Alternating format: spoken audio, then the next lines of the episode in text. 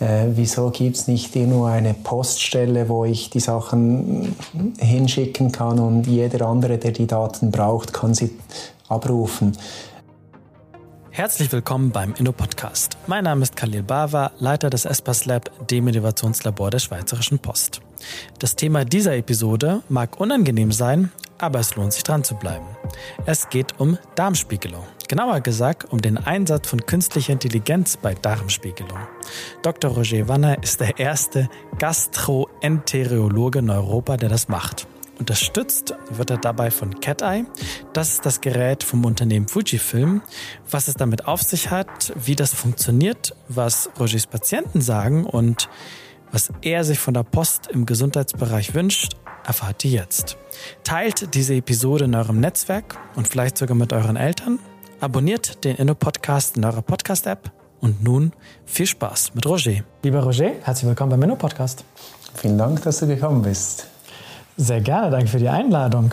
Ähm, mal direkt rein ins Thema. Welche deiner Patienten freuen sich auf ihre Darmspiegelung?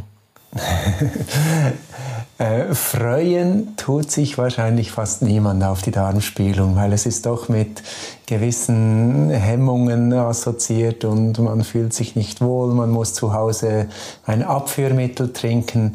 Aber nach der Darmspiegelung sind alle total glücklich. Wir hören jeden Tag mehrfach, so gut geschlafen wie bei Ihnen habe ich noch nie. Und was, ist es schon vorbei? Ich habe ja gar nichts gespürt. Also nach der Untersuchung haben wir die glücklichsten Patienten. Das Ganze macht man ja für die Darmkrebsvorsorge. Mal ganz banal formuliert. Was ist das? Darmkrebs ist einer der häufigsten Krebsarten in der Schweiz. Circa sechs bis sieben Prozent der Schweizer entwickeln früher oder später im Leben einen Darmkrebs. Das heißt, jeder sechzehnte. Mit der Darmkrebsvorsorge, sei das eine Darmspiegelung oder dass man einen Stuhltest durchführt, kann man das Risiko deutlich senken, weil Darmkrebs entsteht praktisch immer aus Polypen. Polypen sind gutartige, kleine Gewächse, wenige Millimeter groß, die spürt man nicht, die machen keine Bauchschmerzen, kein Durchfall, kein Blut im Stuhl, aber man kann sie frühzeitig bei einer Darmspiegelung finden und erkennen und gleich entfernen. Und deshalb sagen wir in der Schweiz, ab fünfzig sollte eine Darmspiegelung durchgeführt werden, damit man diese gutartigen Vorstufen vom Darmkrebs entdecken kann. Trifft es irgendwie Frauen oder Männer mehr? Oder ist das eigentlich egal? Es trifft statistisch gesehen etwas häufiger die Männer. Aber es ist nicht so, dass die Frauen sagen können, ja, mich geht es nichts an, deshalb brauche ich keine Darmkrebsvorsorge. Und im Alltag habe ich auch das Gefühl, dass die Frauen eher häufiger kommen zur Darmkrebsvorsorge als die Männer. Haben die Angst? Ja, und ich glaube, die Männer mit fünfzig, die sind topfit und haben ein super Handicap beim Golfspielen oder fahren Velo und die machen sich oft noch wenig Gedanken über ihre Gesundheit und Vorsorge. Und die Frauen, die sind häufig schon beim Gynäkologen, machen Brustkrebsvorsorge. Und der Gynäkologe macht sie dann aufmerksam, ja, mit fünfzig sollte man doch auch eine Darmkrebsvorsorge machen. Und die Männer, die kaufen sich vielleicht lieber ein neues Velo mit fünfzig. Also die Männer sind eigentlich die, die, man, äh, die sich ein bisschen mehr Druck geben sollten, was genau. Das zumindest mal eingeht. Genau. Die Darmspiegelung ist ja quasi jetzt ein, ein, ein, ein Weg, um Darmkrebs oder die Polypen, die du gerade beschrieben hast, zu erkennen. Ähm, jetzt... Mal, mal beschrieben, wie genau läuft sowas ab? Die Darmspiegelung, das Mühsame macht man zu Hause. Der Darm muss sauber sein für die Untersuchung. Das heißt, man muss zu Hause ein Abführmittel trinken. Das macht dann Durchfall, damit der Darm wirklich sauber ist. In der Spezialarztpraxis gibt es dann eine Infusion. Über die Infusion kriegt man ein Schlafmittel, ein leichtes, und ab diesem Moment merkt man nichts mehr von der Untersuchung.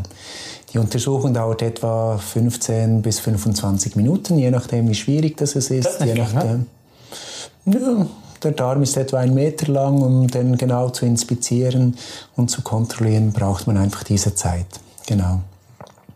Ähm, für die Darmspiegelung haben wir eine flexible Kamera. ist ungefähr ein Meter vierzig lang, etwa so dick wie ein kleiner Finger. Und mit dem können wir sorgfältig den ganzen Darm von hinten anschauen. Ähm, wir haben die Möglichkeit, während der Untersuchung Polypen zu suchen und zu finden. Und wenn wir die sehen, können wir die direkt entfernen. Und ich habe jetzt, jetzt habe ich einen kleinen Vorteil, weil ich gerade irgendwie noch ein bisschen ein paar, äh, ein, zwei Filme gesehen habe und das Gerät gerade gesehen habe. Aber vielleicht für diejenigen, die uns ähm, zuhören, wie genau, also wie, wie, wie, was, dieser anderthalb Meter lange Schlauch, der wird ja quasi dann äh, eingeführt. Und was dann, also was machst du da dann? Der Schlauch selber, der ist hochflexibel und den kann man mit äh, verschiedenen Steuerungseinheiten kann man den steuern und äh, flektieren. Und vorne hat er eine kleine Lampe, damit im Darm, wo es ja natürlich dunkel ist, damit man überhaupt etwas sieht. Da, wo die Sonne niemals scheint. Da, wo die Sonne niemals scheint, genau. Ähm, wir hatten letztens mal ein kleines Mädchen zu Besuch und das hat dann gefragt, ob man nicht einen Sonnenbrand bekommt, wenn wir mit unserer Kamera den Darm anschauen. Spaß beiseite. Ähm, genau, wir haben eine kleine Kamera, die den Darm äh, äh, abbildet und das sehen wir direkt auf unseren Monitoren. Wir haben einen kleinen Arbeitskanal, wo wir mit unseren feinen Instrumenten durchgehen können und im Polypen unterspritzen können, mit einer kleinen Zange äh, Proben nehmen können oder mit Schlingen den Polypen fassen können und abtragen können. Wir können aber auch äh, spülen, also wenn die Darmreinigung nicht perfekt war, können wir mit einem kleinen Wasserstrahl diese Verschmutzungen noch wegwischen und wegsaugen. Also wir haben ganz viele Möglichkeiten, um im Darm drin zu arbeiten. Wie, wie häufig m- machst du das? Also so Darmspiegelungen? Also wir sind natürlich eine spezialisierte Praxis. Ähm, Magen- und Darmspiegelung ist unser Daily Business und wir machen so um die zehn bis fünfzehn Darmspiegelungen pro Tag. Okay. Also wenn ich mir jetzt vorstelle, ähm, zum Teil von den Menschen, die uns, die uns zuhören, ähm, altersmäßig gesehen potenziell tatsächlich etwa sechzig Prozent männlich, vierzig Prozent weiblich. Ähm, von, zumindest was ich die in den Podcast-Daten so sehe, so in der Altersklasse zwischen dreißig bis fünfzig. Ähm, wie häufig muss ich denn eigentlich mal sowas machen? Du hast schon gesagt, mit fünfzig und wenn man sich gesund fühlt, da schon mal das erste Mal mindestens. Aber muss ich das dann einmal im Jahr, einmal zehn Jahre oder wie häufig fällt das dann für mich an? Also wichtig ist, dass man es mit fünfzig einmal macht. Und äh, wir sehen leider in den letzten Jahren auch eine Tendenz, dass Darmkrebs immer auch jüngere Menschen betrifft, also fünfundvierzig oder jünger. Und in Amerika ist man seit diesem Jahr so weit, dass man die Empfehlung von fünfzig auf fünfundvierzig runtergetan hat. Also fünfundvierzig ist das neue fünfzig. Und in der Schweiz ist die Regel immer noch ab fünfzig und wenn wir die Untersuchung gemacht haben und keine Polypen finden und der Darm schön sauber war, das heißt, wir haben perfekte Verhältnisse gehabt, dann muss man in zehn Jahren die nächste Untersuchung machen. Wenn wir kleine Polypen finden und wenige Polypen, muss man in fünf Jahren eine Untersuchung machen. Wenn wir große Polypen finden oder viele Polypen, macht man in drei Jahren die nächste Kontrolle. Das kann man dann immer nach der Untersuchung direkt auch sagen. Dann gibt es noch ein paar Spezialfälle, wo wir histologisch, also unter dem Mikroskop sehen, dass es eine spezielle Art von Polyp ist. Dann muss man auch eher in drei Jahren und nicht in fünf Jahren schauen. Oder wenn Patienten aus Risikokonstellationen zu uns kommen, wenn sie zum Beispiel eine in der Familie einen, jemanden haben, der einen Darmkrebs hatte, dann muss man auch eher häufiger kontrollieren. Wenn jemand mit einer chronischen Darmerkrankung zu uns kommt, muss man auch eher häufiger kontrollieren. Das sind aber meistens dann Spezialfälle. Und nach der Untersuchung kann der Spezialarzt in der Regel gerade sagen, in drei, in fünf oder in zehn Jahren braucht es die nächste Untersuchung. Wie teuer kostet so eigentlich so eine Darmspiegelung? Und die Untersuchung wird von der Krankenkasse bezahlt und das wird im TARMED definiert, was die Untersuchung kostet. Wenn wir keine Polypen finden und wirklich nur schauen müssen, kostet sie um die sechshundert, siebenhundert Franken. In dem Moment, wo wir Polypen finden, kann es schnell über tausend Franken kosten. Je nachdem, wie wir die Polypen entfernen können, wie viele Polypen das sind, wie groß die Polypen sind, variiert dann dieser Preis. Zusätzlich schicken wir alle Polypen auch ins Labor, wo der Pathologe die Polypen unter dem Mikroskop analysiert, und das gibt dann auch noch Zusatzkosten, die verursacht werden. Warum muss das zum Pathologen? Ja, es gibt verschiedene Arten von Polypen, solche, die eher aggressiver wachsen oder schneller wachsen und andere, die eher gutartig sind. Und für uns ist es wichtig, dass wir diese Analyse machen können, damit wir den Patienten dann auch sagen können, muss in drei oder in den fünf Jahren die Kontrolle machen. Zusätzlich, wenn es große Polypen sind, ist es für uns schwierig zu beurteilen, ob das wirklich nur ein gutartiger Polyp ist oder ob es irgendwo schon Krebszellen hat. Und diese mikroskopische Analyse, die muss der Pathologe dann auch machen, um uns zu sagen, ist es ein Krebs oder ist es noch eine gutartige Vorstufe. Jetzt hast du mit, mit CatEye, das ist dieses Gerät, äh, womit die Bilderkennung ähm, unterstützt wird durch, durch eine K I. Das ist ein Gerät von Ähm, Fujitsu, du warst der Erste in Europa, der das Ding eingesetzt hat. Ähm, kannst du erzählen, wie, wie ist jetzt deine Erfahrung nach einigen, nach einigen Jahren mit dem Ding? Genau. Wir nutzen seit äh, ziemlich genau zwei Jahren diese künstliche Intelligenz, um bei der Darmkrebsvorsorge die Schleimhaut zusätzlich zu analysieren. Wir Wir, das heißt meine Assistentin und ich, wir analysieren ja von Auge diesen Film, den wir live sehen, und zusätzlich haben wir die künstliche Intelligenz, die live genau die gleichen Bilder, die wir sehen, auch analysiert. Und wir haben deshalb das Sechs-Augen-Prinzip, also wir haben zwei Menschen, die das Bild anschauen, plus die künstliche Intelligenz. Und man muss einfach sagen, der Computer wird nie müde, der schaut immer das ganze Bild an und er hilft uns, mit Polypen zu finden. Und wir haben, und wir kontrollieren uns ja immer selber, wie viele Polypen das wir finden, bei wie vielen Patienten. Und wir konnten die sogenannte Polypendetektionsrate, also wie häufig finden wir bei Darmspiegelungen Polypen, konnten wir von fünfzig auf fast sechzig Prozent erhöhen. Das heißt, fünfzig Prozent heißt, bei jeder zweiten Vorsorgeuntersuchung finden wir Polypen. Das ist schon eine sehr hohe Zahl. Und mit der K I zusammen konnten wir von fünfzig auf sechzig Prozent, also fast bei jedem zweiten fanden wir Polypen. Und das steigert natürlich die Qualität und die Sicherheit für den Patienten. Und letztendlich auch jetzt sehr vereinfacht formuliert wahrscheinlich auch eine Lebenserwartung. Genau. Genau. Dieses Gerät, jetzt habe ich mich im Vorfeld ein bisschen ähm, informiert über die Kollegen. Dieses Gerät ist mit zweihunderttausend Bildern trainiert worden. Ähm, gab auch eine entsprechende Studie, zweihunderttausend Bilder, eintausendfünfhundertzweiundsiebzig Polypen ähm, und potenziell über neunzig Prozent ähm, Genauigkeit in der Erkennung und der Spezifizierung im Rahmen dieser Studie, äh, wo ein Paper ähm, dazu auch veröffentlicht wurde. Wer das Paper haben möchte, ähm, einfach kurz eine E-Mail schreiben, dann, äh, dann stellen wir da entsprechend den Kontakt her, respektive stellen das Paper zu. Und was, was ich mich gefragt habe, jetzt, du hast gesagt, wir konnten da schon mal das, das verbessern. Ähm, wie nehmen eigentlich deine Patienten das wahr? Wenn du ihnen sagst, übrigens, Da ist, eine, da ist ein K I-Gerät da und das hilft auch noch mit.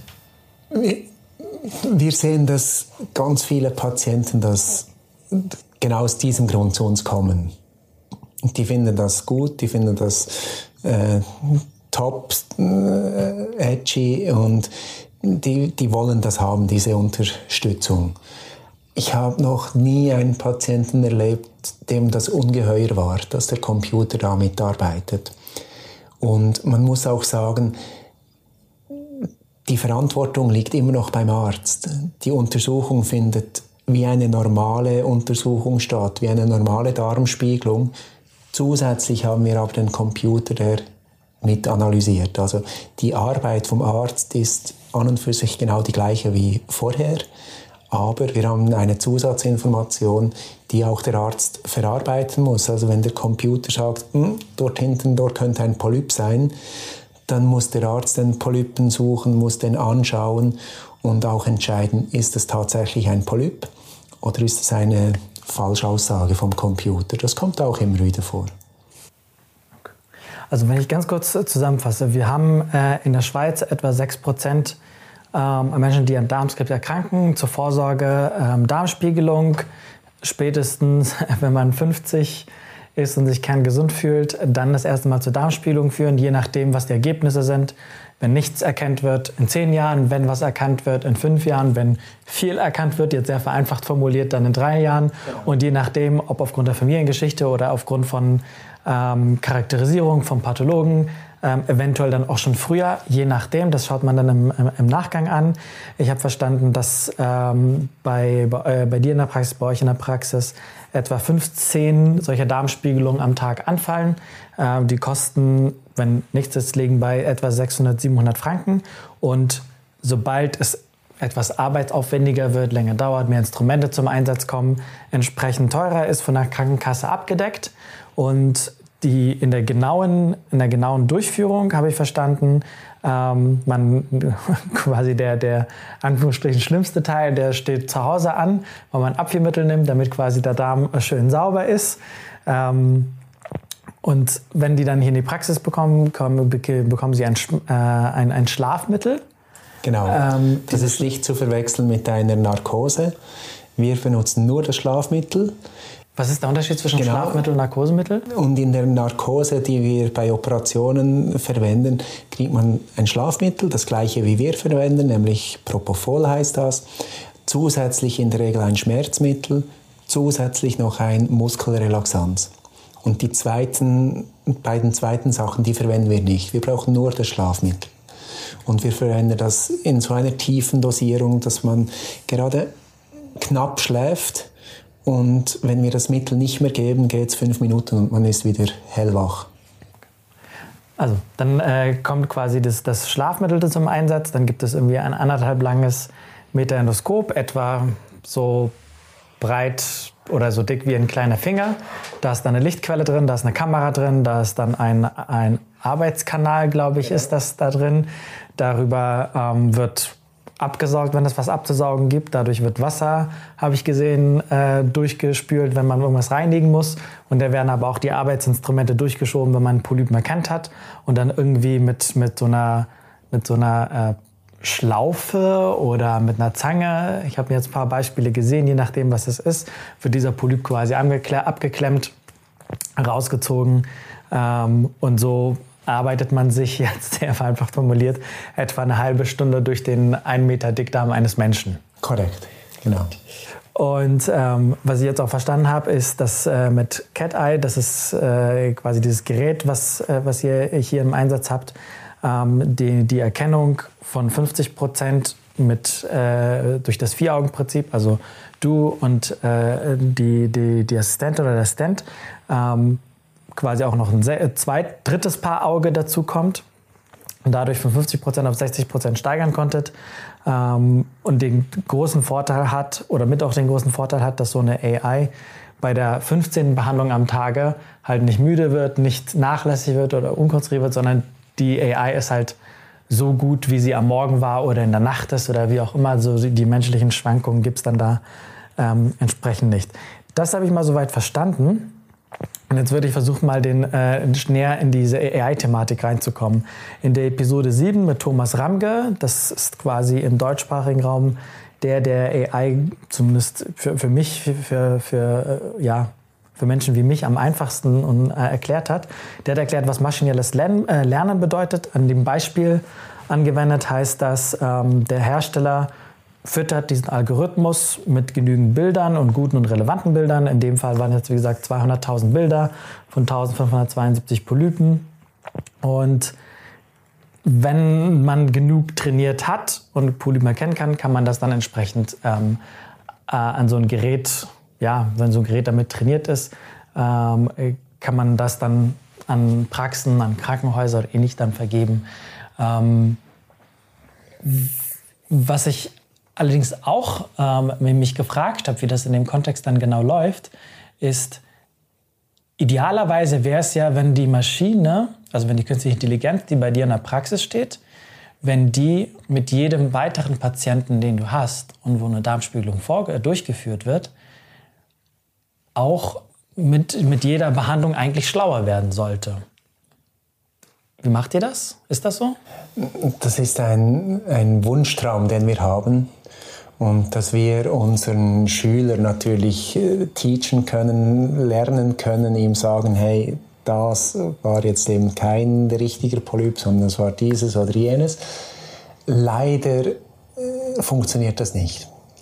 Also erstens, wir haben, wir waren ja die absolut Ersten, die dieses Gerät bekommen haben vor zwei Jahren mit der Version null. Und die Version null, die war entsprechend noch fehleranfällig. Wir haben dann auch mitgeholfen, die ein bisschen zu entwickeln und zu verbessern. Was heißt fehleranfällig, ganz am Anfang? Es hat Polypen gesehen, die keine Polypen waren. Es hat Polypen nicht erkannt. Zum Beispiel, wenn wir die Darmspiegelung machen, wir haben immer ein paar Luftblasen, Wasserblasen im Darm oder Verschmutzungen. Und die hat die CatEye dann einfach falsch erkannt als Polyp. Und jeder, der zwei Darmspiegelungen schon gesehen hat, der hat sofort gesehen, das ist kein Polyp, das ist ein bisschen Stuhlverschmutzung oder das ist ein Apfelkern oder ein, eine Tomatenhaut oder was auch immer. Und das musste der, dem Algorithmus beigebracht werden. Und das große Problem sind die, die gesetzlichen Regulatorien, Gesundheitsdaten. International auszutauschen ist hochsensibel und jedes Land hat andere Regulatorien, andere Gesetze. Und deshalb können wir uns da leider nicht daran beteiligen, um das CatEye-System zu verbessern. Was ich auch ein Stück weit in einer, Vor- einer Vorbereitung ähm, mitgenommen habe, ist, dass zumindest sobald man eine Anonymisierung der Daten hinbekäme, und zwar automatisiert, dass es dann möglich wäre, was ich allerdings auch äh, im Vorfeld mitbekommen habe, ist in dem Moment, wo man so ein Gerät in die technische Infrastruktur eines Krankenhauses oder einer Praxis einbinden möchte, ist dann Riesenaufwand mit verbunden. Und das ist, äh, wenn ich dann unsere äh, Kollegen von die so richtig verstanden habe, das ist momentan noch nicht so richtig möglich, weil dann müsste ja quasi der laufende Datenstrom, also quasi in Real-Time, in die Cloud, ausgewertet und dann auch mehr oder minder, jetzt sehr überspitzt formuliert, ein paar Sekunden später dann auch entsprechend zurückgespielt werden. Dieser Massendatenfluss, der sei momentan noch nicht möglich, aber perspektivisch soll es dann mal, soll es dann mal in die Richtung gehen. Ähm, wenn wir, wenn wir da vielleicht ein bisschen, äh, wenn wir da einen Schritt weitergehen, die Anonymisierung von Daten, damit beispielsweise auch auf da, damit so eine K I besser wird und auch mehr, äh, mehr und besser Polypen erkannt und dann letztendlich auch mehr Patienten dabei hilft, ähm, könnte diese, diese, diese Vermittlerrolle zwischen verschiedenen Playern, könnte das etwas sein, wo du sagst, das könnte eine Rolle für die Post sein?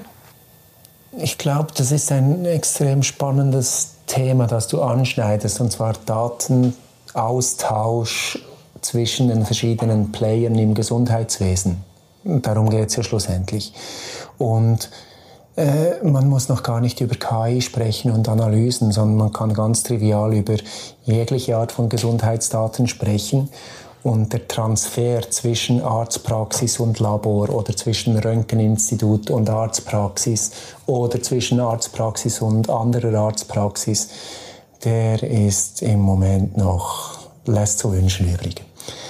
Äh, als Beispiel, wenn ich eine Zuweisung kriege von einem Hausarzt, ein Patient, der eine Darmspiegelung braucht, dann bekomme ich in der Regel einen, einen kurzen Brief. In diesem Brief stehen die Vorerkrankungen und da stehen zum Beispiel die Medikamente drin.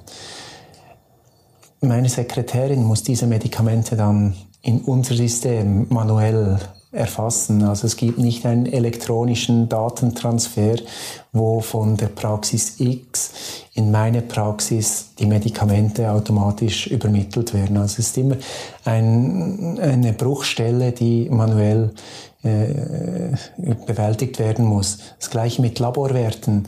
Wenn ich nicht mit meinem Labor, mit dem ich immer zusammenarbeite, Blutwerte bekomme, sondern von irgendeinem anderen Labor, dann erfordert das immer einen Riesenaufwand. Also so dieser standardisierte Datenfluss, oder, der ist im Moment nicht gegeben. Und diese Postbotenrolle, wenn das von einer Post übernommen werden könnte, sprich die Daten standardisiert würden, sodass sie jeder in sein eigenes Praxissystem integrieren können. Das wäre eine Riesenerleichterung im gesamten Gesundheitswesen.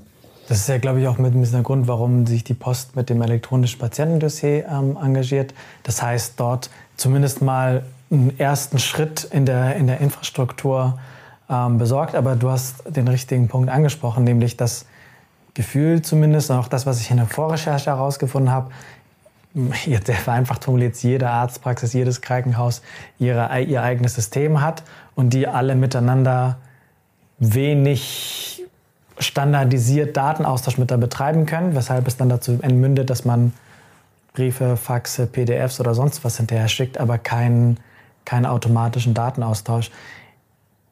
Kannst du beschreiben, warum ist das so? Warum macht jeder da seins? Ich bin ja nur ein einfacher Doktor und ich, äh, ich, ich äh, weiß das nicht. Ähm, ja, aber ich, ich stehe allen Informatikern immer wieder auf den Füßen und sage, hey, mach doch das. Und äh, wieso gibt es nicht irgendwo eine Poststelle, wo ich die Sachen hinschicken kann und jeder andere, der die Daten braucht, kann sie abrufen. Ähm, es gibt einfach nichts Gescheites. Und ich weiß nicht, das Problem ist wahrscheinlich auch, wir haben in der Schweiz um die achtzig verschiedene Praxisinformationssysteme. achtzig verschiedene, oder? Für dreißigtausend Ärzte, die in der Schweiz arbeiten. Und Äh, und reden sind, die achtzig Systeme miteinander? Ja, das sind natürlich eine Handvoll große Players mit ein paar hundert oder tausend Praxen, die angeschlossen sind, und ganz viele, die nur ein paar Dutzend ähm, Praxen äh, versorgen und die ganz spezialisiert sind für diese Praxen. Und ich glaube, äh, die schwatzen schon grundsätzlich miteinander, aber dann gibt es dann eben noch x verschiedene Blutanalyselabors, es gibt x verschiedene Röntgeninstitute, und auch die müssen miteinander schwatzen. Also ich glaube, es wird da schon mal ein, ein gutes Machtwort nötig sein, damit jemand den Takt vorgibt. Was würdest du von der Post wünschen, dass sie tut, um vielleicht da ein, zwei, drei Schritte voranzukommen, neben dem, dass sie jetzt zumindest mal mit dem äh, E P D, also mit dem elektronischen Patientendossier, überhaupt schon mal erstmal eine An- äh, Infrastruktur geschaffen hat? Ich möchte vom elektronischen Patientendossier zum digitalen Patientendossier kommen. Ich will Daten haben, oder ich will nicht P D Fs abgelegt haben. Ähm, ich will Daten, und in dem Moment, wo wir Daten haben, können wir auch arbeiten mit Daten. Äh, ein P D F-Dschungel durchblättern ist ein Ding der Unmöglichkeit, oder?